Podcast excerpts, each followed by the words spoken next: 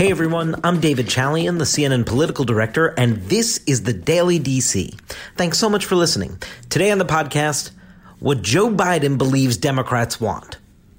That was front and center in his Philadelphia speech over the weekend. On Saturday, the Democratic presidential frontrunner, former Vice President Joe Biden, made crystal clear to anyone listening or seeing his speech that he has a fundamental difference in view than some of his competitors about what it is he believes Democratic voters want, and certainly what it is he is offering in terms of being able to reach across the aisle, seek out compromise, bring consensus together, all as a way to unify the country. So I want you to hear how Joe Biden expressed in his first big campaign rally, rounding out the three week sort of opening phase of his campaign, highlighting one of the key pillars of his campaign, uh, which is to be a, a vehicle and a leader for unifying the country post Trump. But here is how he sort of challenged Democrats who think that compromise or outreach or consensus is a dirty word. Here is former Vice President Joe Biden. I know some of the really smart folks say Democrats don't want to hear about unity. They say Democrats are so angry that the angrier a candidate can be, the better chance he or she has to win the Democratic nomination. Well, wrong, I don't believe it. I really don't. Yeah. If Democrats, I believe Democrats want to unify this nation. That's what our party's always been about. That's what it's always been about unity. So you can hear there, Biden knows he's taking on some Democrats' notion of what it means right now to heal the country. Uh, does that sort of mean fighting to the death to stomp out Trumpism in the Republican Party?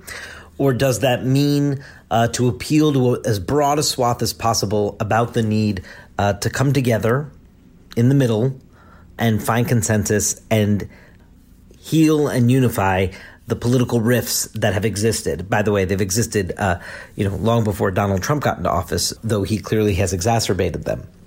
To just give you a, a different take on this from inside the Democratic nomination field, Kamala Harris, in her kickoff speech in Oakland, uh, my colleague Eric Bradner uh, pointed this out in a great piece on uh, CNN.com. Go check it out.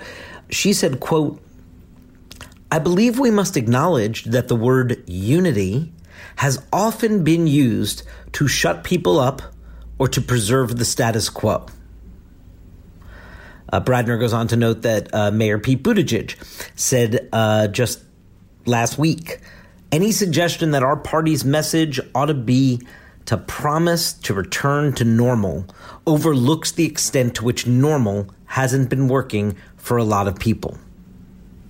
Now, obviously, uh, Kamala Harris in her debut speech, I don't think she was trying to take on Joe Biden there. It was months before he made the remarks that he did on Saturday. But I do think it it shows a divide in philosophy about what it is Democratic voters are hungry for.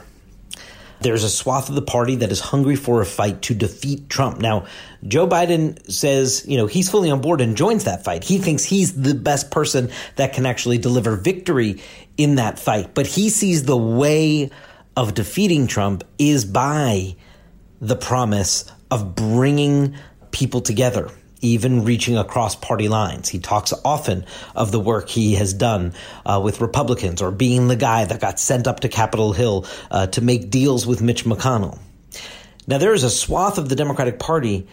They don't want anybody sitting in a room with Mitch McConnell right now. They are uh, still worked up that Mitch McConnell held open the seat that Obama had nominated Merrick Garland for in the Supreme Court after the death of Antonin Scalia. And, you know, they want no part of uh, reaching out and, and talking with and finding consensus with people that they think have been complicit in taking the country in the wrong direction. It's a fine line that they're talking about here. I mean, if you had all the candidates uh, sit down in a dining room table and have a conversation, you clearly would hear more similarities than disagreement. But I do think there's a fundamental different philosophy here. And Joe Biden is banking on the fact that the exhaustion out in the country from whatever the Trump behavioral chaos is, forgetting the policies, that there's a level of exhaustion out there beyond just the Democratic nominating electorate, just beyond the base of the party, to a broader swath of America that can find that an appealing message. And he uses that as saying, and it's exactly my ability to deliver on that that puts me in this position of being the one most likely to defeat Trump, which, back to you Democrats, is what you say time and again you're looking for more than anything else. Kamala Harris's approach is you know, that word unity, it can be used as a negative tool at times to keep certain voices at bay, not at the table, not with the microphone uh, right in front of them, that it can uh, try and harken back to some other time, or as she says, try and protect a status quo of the establishment order, if you will, if I'm now adding words to her. And I think that that's what Buttigieg was saying too. Of course, His fundamental case is there's a new generation of leadership that is required for this moment in time, and that he thinks he's the best uh, example of that. And that's not an age argument against Joe Biden, but what I think it is, what you what you heard in that comment that my colleague Eric Bradner, Bradner highlighted in the piece I mentioned, is that this notion of returning to normal is somehow to think that normal or what was was working for everyone. And there is a huge swath of the Democratic electorate that will say, no, that wasn't working for me either. Despite the fact that, you know, that voter may love Barack Obama and thinks he's the greatest president ever, there is still a hunger inside the party to move forward to a different place that has more of America's promise fulfilled. And Joe Biden is banking on the fact that his call for unity and unifying this country is desired enough by a broad swath of the electorate that it keeps him in that vision of he's the one best able to defeat Trump.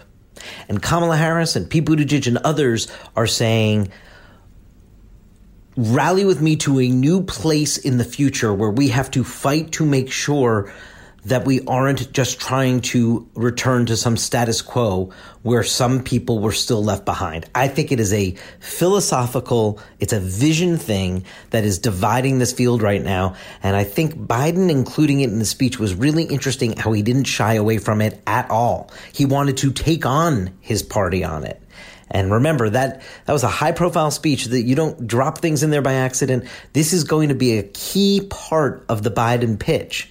And right now, obviously, it's working for him. We will see if that maintains. Right now, it's working for him. So I, I doubt we're going to see any kind of course correction from Biden camp because they all think uh, what they're doing right now is working, and and all the polls prove that it does. But I do think the moment you hear, if you do, if there is a moment in this campaign, you hear Biden shift away from that, you hear him go more to the you rallying cry and battle cry for the base is the moment you're going to know that they're seeing something that perhaps the original pitch was not going to be the thing that carries him all the way through. And I say this a lot on this podcast and elsewhere. The one thing about winning presidential campaigns, the core message from the candidate is usually the same from the first day they get in in the primary season all the way through to the general election those that win the presidency tend to be able to see a straight line of a consistent message they ran on all the way through. If you have to adapt too much for one audience and then pivot and adapt for another stage of the campaign and audience, that tends not to work as well. Everyone does it with some degree of subtlety and some degree of severity. But I'm, I think it'll be a key moment if we ever hear Joe Biden abandon that appeal that he thinks has the broadest audience and play more to be a sort of battle leader to a new more progressive moment, that will be when you know that the plan they're on now has shifted. That does it for this edition of the Daily DC. Thank you all so much for listening. Hope you'll tune in again right here tomorrow. Quality sleep is essential, and that's why the Sleep Number Smart Bed is designed for your ever evolving sleep needs. So you can choose what's right for you whenever you like. Need a bed that's firmer or softer on either side? Helps you sleep at a comfortable temperature, quiets their snores. Sleep Number does that. Sleep better together. JD Power ranks Sleep Number number 1 in customer satisfaction with mattresses purchased in-store. And now, save 50% on Sleep Number limited edition smart beds for a limited time. For JD Power 2023 award information, visit jdpower.com/awards. Only at Sleep Number stores or sleepnumber.com.